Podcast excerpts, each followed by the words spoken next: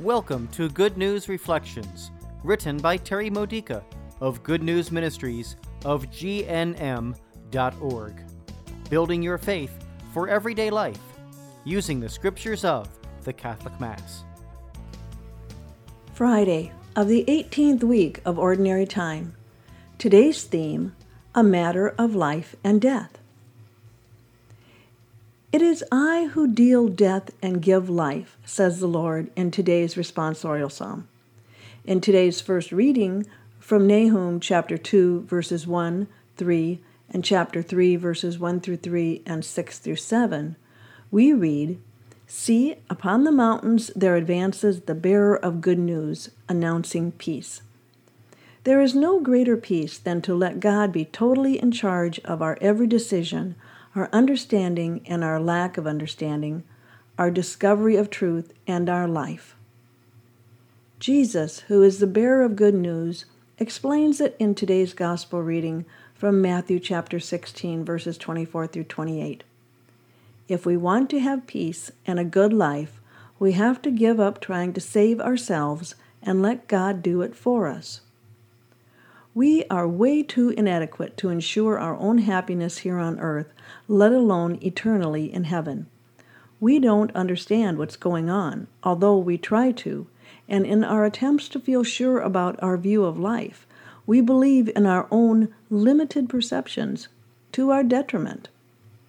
If we could be transported in prayer for even a moment into eternity and see everything from heaven's perspective, we'd slap our foreheads and say, Duh, how come I didn't realize that before? Only God sees the full picture, the true road to happiness and peace, and He never communicates it to us alone. We're not smart enough to hear Him correctly all by ourselves. We need the help of community, a spiritual director, Christian friends, a confessor, and then we need to trust the Holy Spirit to first speak to us in our hearts and then confirm it through others. Trusting the Lord means accepting that we are moronically stupid compared to His wisdom and knowledge. We dare not trust our own ability to make right decisions without His guidance, nor can we trust our ability to correctly discern that guidance. In the humility of that awareness, we open our lives to divine direction and intervention.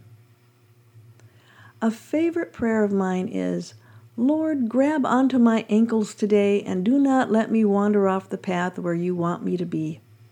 I cannot trust myself to know where the Lord is leading me, but I can trust that the Lord is stronger and bigger than me.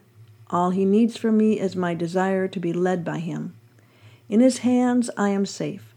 He corrects me when I'm wrong, redirects me to the right conclusions, and even stops me in my tracks when my moronic brain stubbornly refuses to pay heed.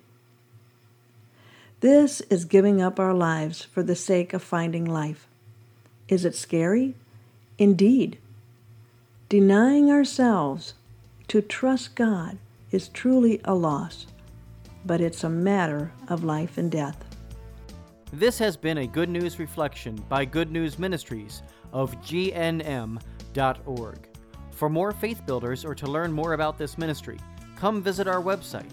You'll find Good News Reflections available by email and text message, online retreats, prayer resources, and lots more to help you know the Father's love and grow closer to Christ and be filled with the Holy Spirit. Visit gnm.org today.